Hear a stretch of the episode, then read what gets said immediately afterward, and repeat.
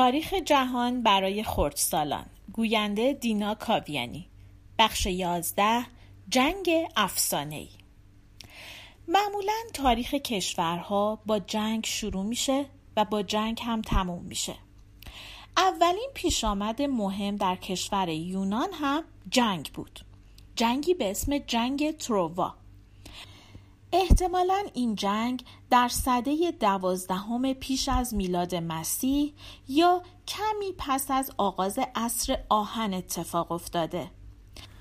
البته نه تاریخ جنگ و نه اینکه واقعا آیا جنگی رخ داده یا نه مشخص نیست و بیشتر این داستانها با افسانه همراه شده. حالا بیاین افسانه جنگ تروا را با هم بشنویم. یک روز خدایان و الهه ها در کوه اولمپ یک جشن عروسی برگزار کرده بودند.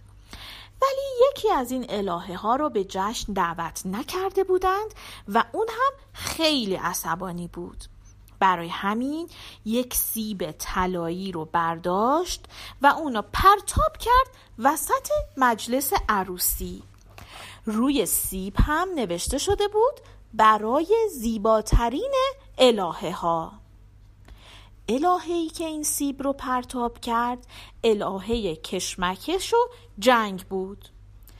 واقعا هم کارش همین بود. همه جا می‌رفت جنگ درست می‌کرد. از اونجایی هم که الهه ها همشون موجودات خودپسند و مغروری بودند فکر می‌کردند که حتما خودشون از بقیه زیباترند و این سیب برای اونهاست. برای همین همشون با هم دعوا می‌کردند و می‌گفتند سیب مال اوناست. آخر سر قرار شد یه پسرک چوپان به اسم پاریس بیاد و بین اونها داوری بکنه و بگه کدومشون از بقیه زیباتره. هر یک از الهه ها به پاریس قول دادند که اگر پاریس اون الهه رو به عنوان زیباترین الهه انتخاب کنه به اون یک هدیه و پیشکشی بدند. ژنو شهبانوی خدایان گفت که پاریس رو پادشاه می‌کنه. مینروا الهه خرد گفت که پاریس رو خردمند و فرزانه می‌کنه.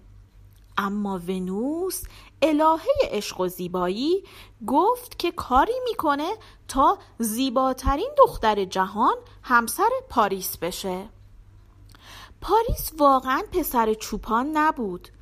پسر پریام پادشاه تروا بود که یک شهری کناره دریا و روبروی یونان بود. پاریس رو در بچگی بالای کوه گذاشته بودند تا بمیره. اما یک چوپان اون رو پیدا کرده بود و مثل بچه خودش پاریس رو بزرگ کرده بود. پاریس دلش نمی‌خواست پادشاه یا یک آدم خیلی باهوش و دانشمند بشه. دلش می‌خواست که زیباترین دختر جهان زنش بشه. برای همینم سیب رو به ونوس داد.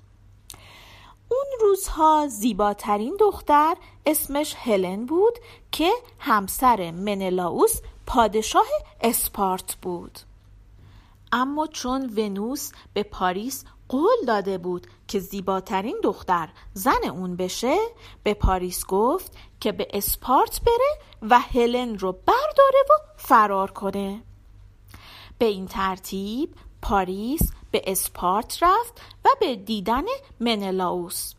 منلاوس خیلی از پاریس پذیرایی کرد.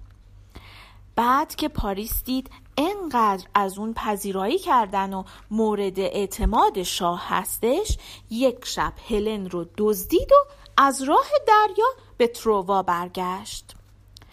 این کار در عصر آهن اتفاق افتاد. ولی کاری بود که مردمان قارنشین در عصر سنگ انجام می‌دادند. بگذریم منلاوس و یونانی ها خیلی خشمگین شدند و فوری آماده جنگ شدند و به سمت تروا حرکت کردند تا هلن رو برگردونند. در روزگاران گذشته دور تا دور شهر رو دیوار بلندی میکشیدند تا مردم درون شهر امن و راحت باشند و دشمنان نتونن داخل شهر بیان. دور تا دور تروا هم دیوار بلندی کشیده شده بود. و یونانی ها ده سال تلاش کردند تا این دیوار رو خراب کنند و به داخل شهر برند ولی موفق نشدند.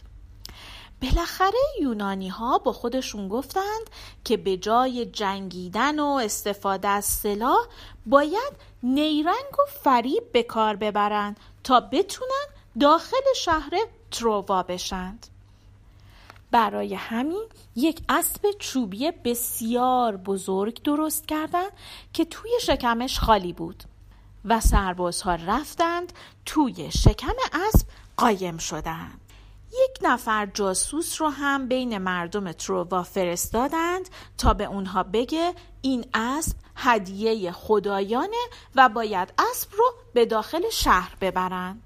و بعد هم همه سربازا از اونجا دور شدند. یک روحانی تروایی که لاو کون اسمش بود به همشهریاش گفت که کاری به کار اسب نداشته باشند. حتما یک نیرنگی هست و کاسه زیر نیم کاسه هست.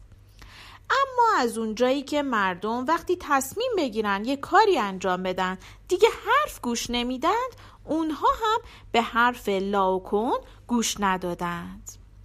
همون موقع چند تا مار بزرگ هم از دل دریا در اومدند و لاوکون و دوتا پسرش رو خوردند. مردم تروا گفتند حتما این یک نشانه از طرف خداونده که منظورش اینه که نباید به حرف لاوکون گوش بدند و باید اسب رو به درون شهر ببرند. اما اسب خیلی بزرگ بود و از دروازه رد نمی‌شد. پس چیکار کردند؟ دروازه و یه بخشی از دیوار رو هم خراب کردند و اسب رو بردن تو و به مناسبت اینکه یونانی ها هم دیگه دست از جنگ برداشته بودند شروع کردند به جشن گرفتن تا شب جشن گرفتن و بعد هم خسته شدن و خوابیدند شب که شد سربازا از توی دل اسب چوبی اومدن پایین.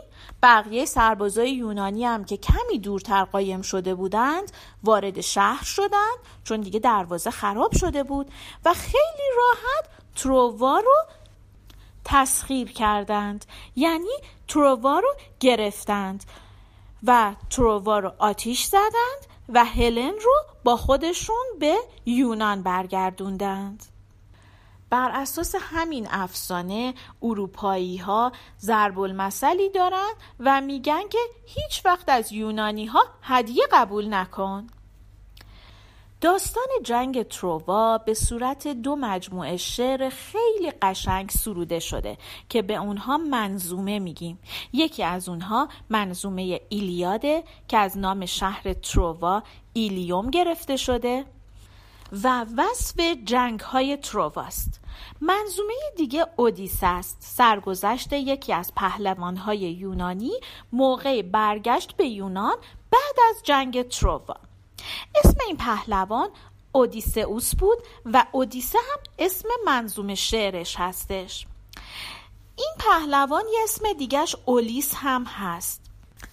ایلیاد و اودیسه شعرهای شاعر نابینای یونانی هومره که حدود دیویست سال بعد از جنگ تروا یا نزدیک هزار سال پیش از میلاد مسیح زندگی می کرده. هومر سرودخان بوده یعنی شاعری که در خیابونها راه می‌رفته و شعرهای خودش رو برای مردم میخونده مردم هم وقتی شعرهای هومر رو میشنیدن بهش یک پولی می‌دادند معمولا این سرودخانها همراه شعری که میخوندن چنگ هم مینواختند. هومر نابینا بود و هیچ وقت نمی‌تونست شعرهایی رو که میگه جایی بنویسه. ولی آدمهایی بودند که عاشق شعرهای هومر بودند و اونها رو اینجا و اونجا نوشتند. یک سری آدم ها هم شعرها رو حفظ می کردن و برای بقیه می گفتند و به این ترتیب شعرهای هومر بین مردم پخش می شد. شعرهای هومر به زبان یونانیه. البته ادهی هم معتقدند که هر دوی این منظومه شعرها اثر هومر نیست و احتمالا نه تا شاعر هستند که این منظومه شعرها رو گفتند. الان ما در سال 1200 پیش از میلاد مسیح هستیم.